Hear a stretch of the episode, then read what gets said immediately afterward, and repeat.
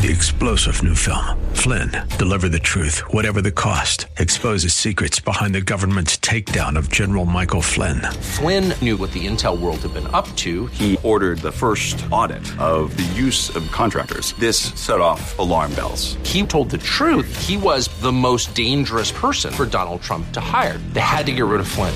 Flynn, deliver the truth, whatever the cost. Available now. Watch it today. Go to salemnow.com. Salemnow.com.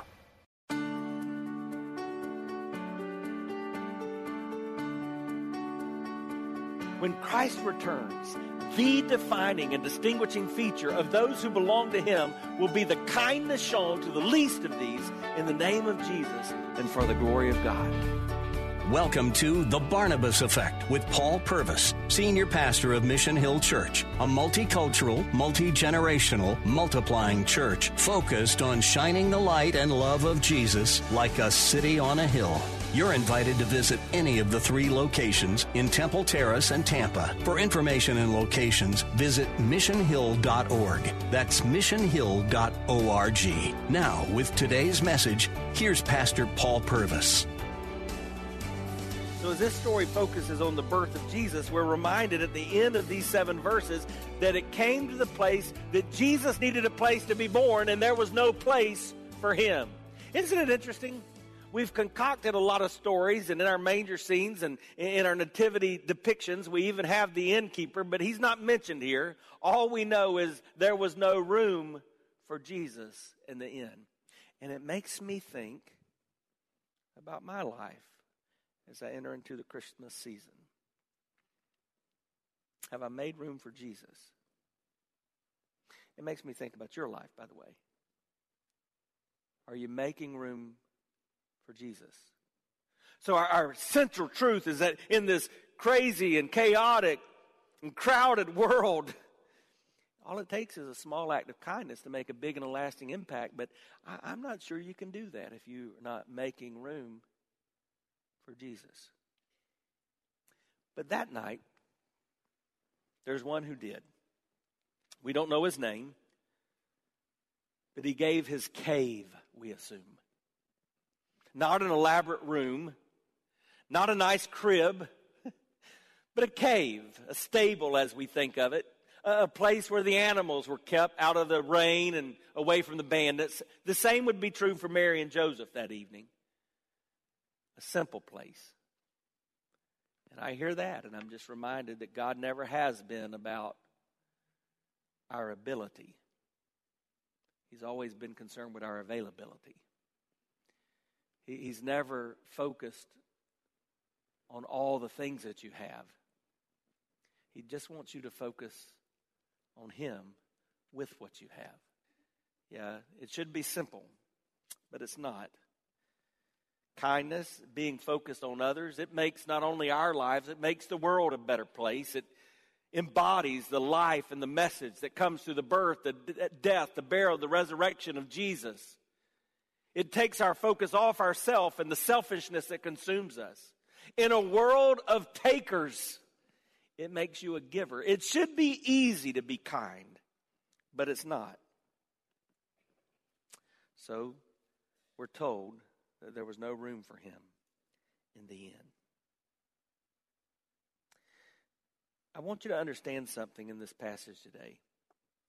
When we choose to make space for Jesus, when we make space for His grace in our lives, He uses us to touch others and to demonstrate His love in practical ways that carry on the truth of the gospel message.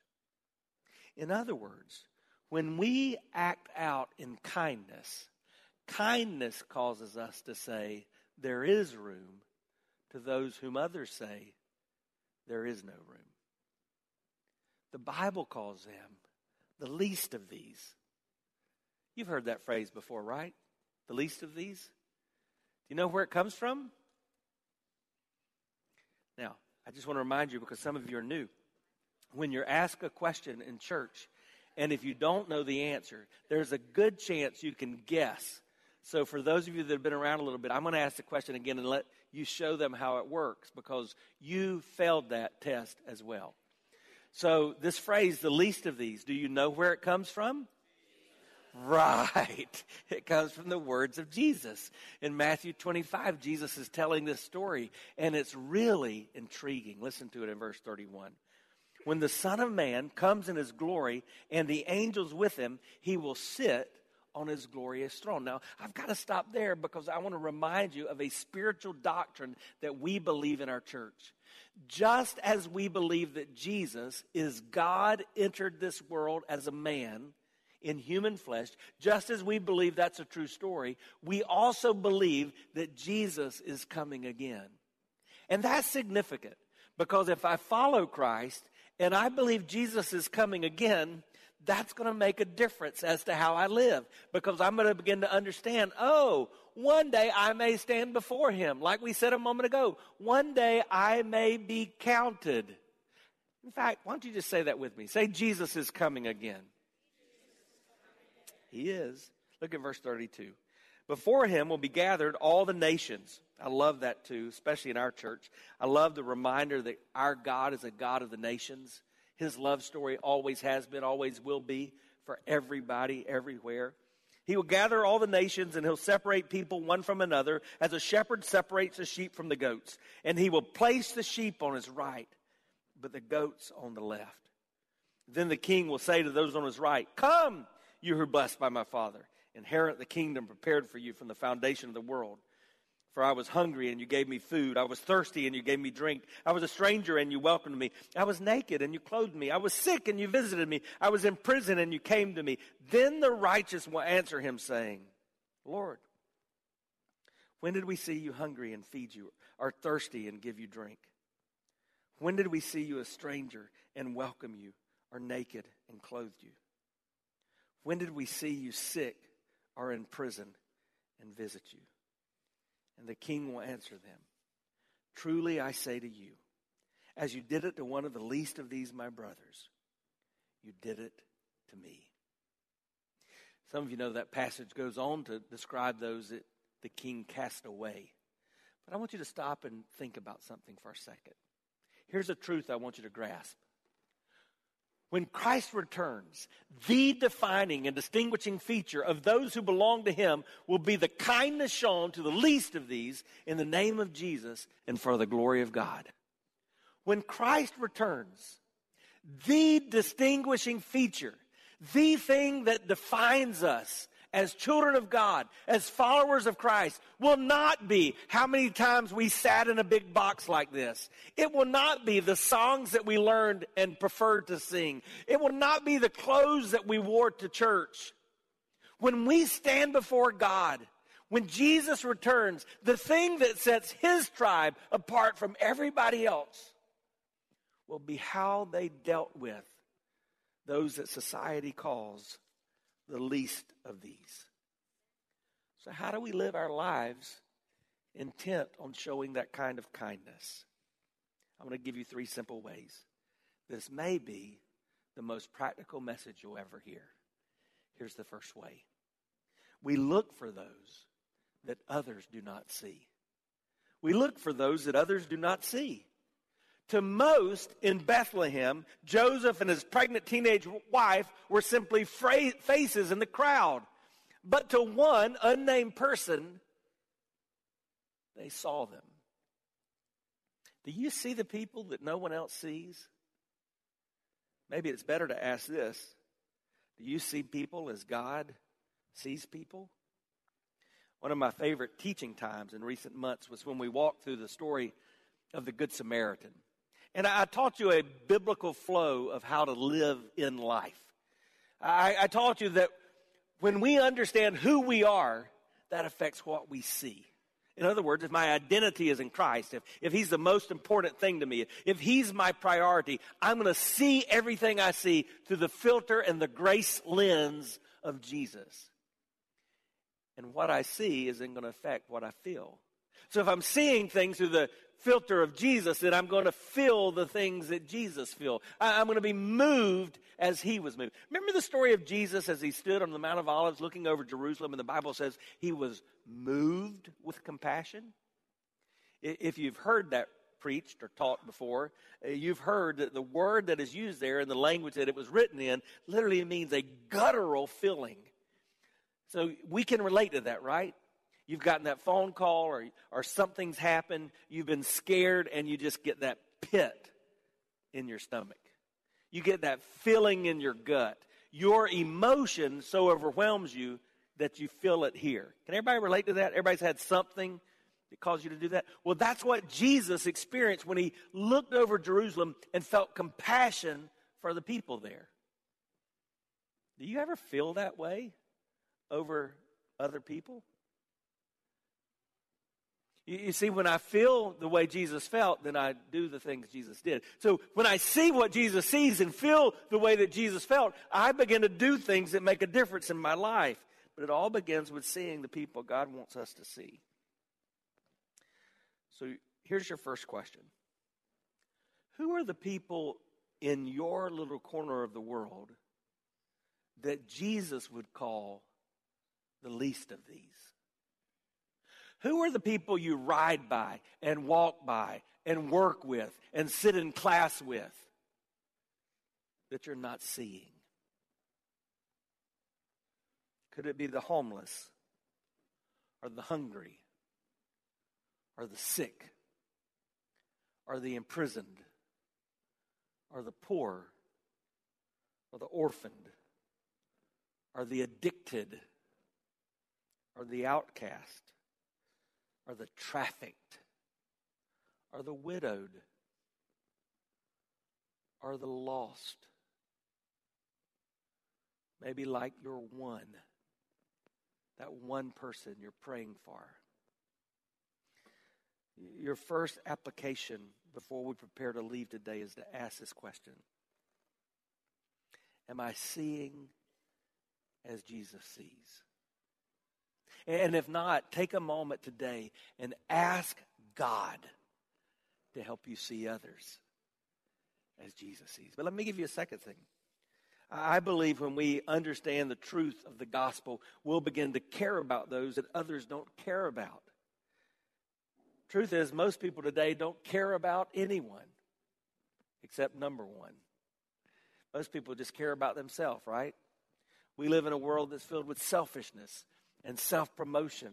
We're concerned with platforms and putting ourselves out there. Most of us don't care about others, but Jesus did.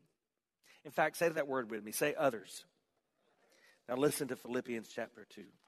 In verse 4, it says, Let each of you not only look to his own desires or interests, but also to the interest of others. Have this mind among yourself, which is yours in Christ Jesus, who, though he was in the form of God, did not count equality with God a thing to be grasped, but he emptied himself by taking the form of a servant, being born in the likeness of men, being found in human form. He humbled himself by becoming obedient to the point of death, even death on the cross. Jesus by his incarnation. Incarnation is a word that means God incarnate, God become flesh. Jesus in his incarnation demonstrate that he's interested in others. When Jesus is incarnate in us, we necessarily become interested in others. And when you're focused on others, their situations, their circumstances, it begins to make a difference in your life. Hi, I'm Paul Purvis, the lead pastor of Mission Hill Church, right here in Tampa Bay. Thanks for taking the time to listen to today's The Barnabas Effect. It's a ministry intended to encourage, equip, and empower you. You may not know this, but this ministry is made possible because of the generosity of listeners like you. We are able to be on the air because listeners like you are gracious and give to this ministry. Would you consider making a gift today? It would be our honor to send you a gift, a resource, as a result of your gift of any size. And you can make that gift by going to missionhill.org and clicking on the banner that says The Barnabas Effect. That will direct you to a simple way that you can give right there online. Thanks again for listening to The Barnabas Effect today. And now we continue with our message. This week, our family was able to make a quick trip to South Carolina. Some of you know my dad has had what seems to be, apart from a miracle of God, an irreparable brain bleed that's uh, affected him and certainly will ultimately uh, take his life. And um, so there were some sweet moments, there were some very sad moments. But in one of the moments, my dad was getting a little agitated, and all of our family, I mean, we took everybody uh, there. We got seven in the Purvis pack, and we even took our two dogs just to make it exciting. And I was afraid he was getting a little anxious, and so I said something to someone there at the, the rehab that's like a nursing home. And they just shook their heads and said, Oh, no, don't you dare leave. You don't know how many people are residents in this nursing facility that never have a visitor. They have children that live in this town, some of them multiple ones, and they never come by and, and touch them with love. See, what happens as we go through life, if we're not careful, we become hardened. We maybe feel like we can't make a difference. Uh, we can't do everything we'd like to do, or we can't change a situation. And so we become hardened and we drive by that person on the street. Or, or we look at that person who's struggling with an addiction or who has made lifestyle choices that we know are wrong. And rather than loving them with the love of God, we condemn them and judge them and look down on them and harden our hearts toward them. And, and that's not the Jesus way. And so I would challenge you today not only as you prepare to leave this place, ask God to help you to see others as He sees others, help Him to feel what He feels. Ask God to break your heart for the things that break His. Ask God to move you and stir you in the way that He is moved and stirred. Ask God to tenderize your heart this Christmas. But here's where it gets real practical. Because remember, we said we have to see what he sees, we have to feel what he feels, but then we have to what? Do. Sometimes we have to do something. Do something that no one else is doing. Everybody say, do something. Boy, that's so important. You know what we have to do to have a relationship with God? Nothing. Isn't that cool? You don't have to do anything. Jesus did it all. But once you have that relationship with God, we live that out by doing things in His name and for His glory. See, here's what I think. I think that night in Bethlehem, there were a lot of people that saw Mary and Joseph. This was a little teenage girl that was about to burst.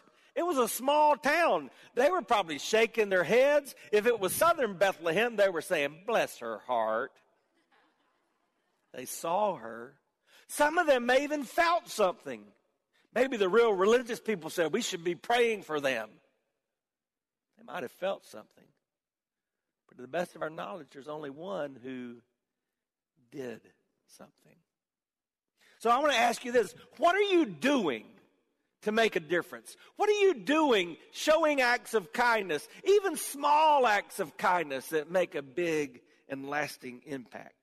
At the end of the day, we have to ask does what we see and how we feel affect what we do? Does what we experience in the big box in a room like this, does it make a difference out there or are we just the same? What are you doing in Jesus' name for the glory of God? Well, I can't ask you that without helping you think through it. So I'm going to help you out. So I hope you're taking notes, whether it's with your thumbs on your electronic device or whether you've got a pen, pencil, lipstick, Crayola, mascara, and a piece of paper. And think about these ways you can do something. Say, do something. Like this. You know, you could visit a jail. Jesus said, I was in prison and you visited me. When's the last time you visited a jail? What do I do? Well, we've got some folks in this room that work in jails. They would say one of the things you could do is pray for those folks because a lot of them need it. And maybe a word of love and encouragement. Some will receive it, some won't, but you could do it. Did you know you can make a care bag for a homeless person? There, there's no one in this room that doesn't have the ability to do that. To take a plastic bag. If you can't afford a Ziploc bag, use one of your old grocery bags. Take a plastic bag and maybe buy some buy one, get one free crackers or some buy one, get one free juice boxes and make some things that you put in there. Buy one, get one free toothpaste and toothbrush and just make a care package. Some of you are saying, well, they'll just throw it down. Some of them will. But for some of them, it will be the only nourishment and the only love and care that they get. And you're doing it for Jesus. Why? See, this story in Luke 2 and Matthew 25 are related. When Jesus was born, he was born as one of the least of these. Jesus was born as one of the least of these. He spent most of his life hanging out with the least of these. And guess what? When he died on the cross, he died between two criminals, two of the least of these in societies. Jesus embodied the least of these. That's why he would say, Hey, when you fed the poor, when you visited the imprisoned, when you cared for the sick, when you clothed the naked, when you gave water to the thirsty, you were doing it not just to the least of these, you were doing it to me. That's the Jesus way. So, how about it? In this chaotic and crazy, crowded world, would you ask God to help you demonstrate His love in practical ways? With simple acts of kindness that could have big and lasting impact. See, when you understand who Jesus is, you understand the importance of seeing and caring and doing for the least of these. Celebrate Christmas in the least likely places. Look in your little corner of the world and see who God wants you to demonstrate his love to. No strings attached. Take the opportunities you have for gospel conversations. But if not, just do it in Jesus' name and do it for his glory. And why should you? You should because if you're a follower of Jesus Christ, God loved you when you were one of the least of these. Is there anybody else who would agree with me? I'm so thankful that everybody doesn't know me like God knows me. Yeah. See, God God knows how much we need him. We gather in places like this and and we can kind of downplay that. We can dress ourselves up. We can put on the nice language. But God knows that every one of us are in desperate need of Him. That's why it says in Romans 5 8 that God shows His love for us, and that while we were still sinners, Christ died. Do you get that? God loved you when you were just one of the least of these. That's the gospel.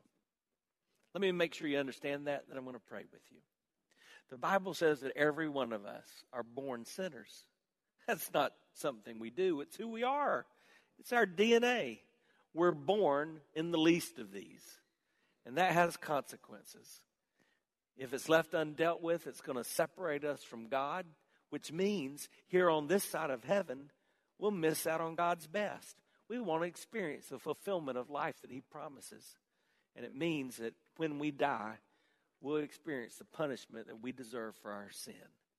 The Bible calls that death, and it calls it a place called hell. But God doesn't want that. That's why we have that verse. That's why I told you all of God's story is a love story for everybody, everywhere.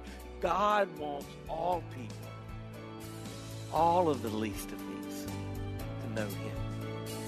You've been listening to The Barnabas Effect with Pastor Paul Purvis, an outreach of Mission Hill Church. If you're looking for answers to difficult questions, or searching for a church home, you're invited to any of the three locations in Temple Terrace and Tampa. Details and directions at missionhill.org. The Barnabas Effect is here to provide listeners like you with biblical truth and spiritual encouragement. But it can't be done without your financial support. Go to missionhill.org and click on the Give tab. Your financial support helps us reach those seeking truth about God and themselves. Thank you for giving at missionhill.org.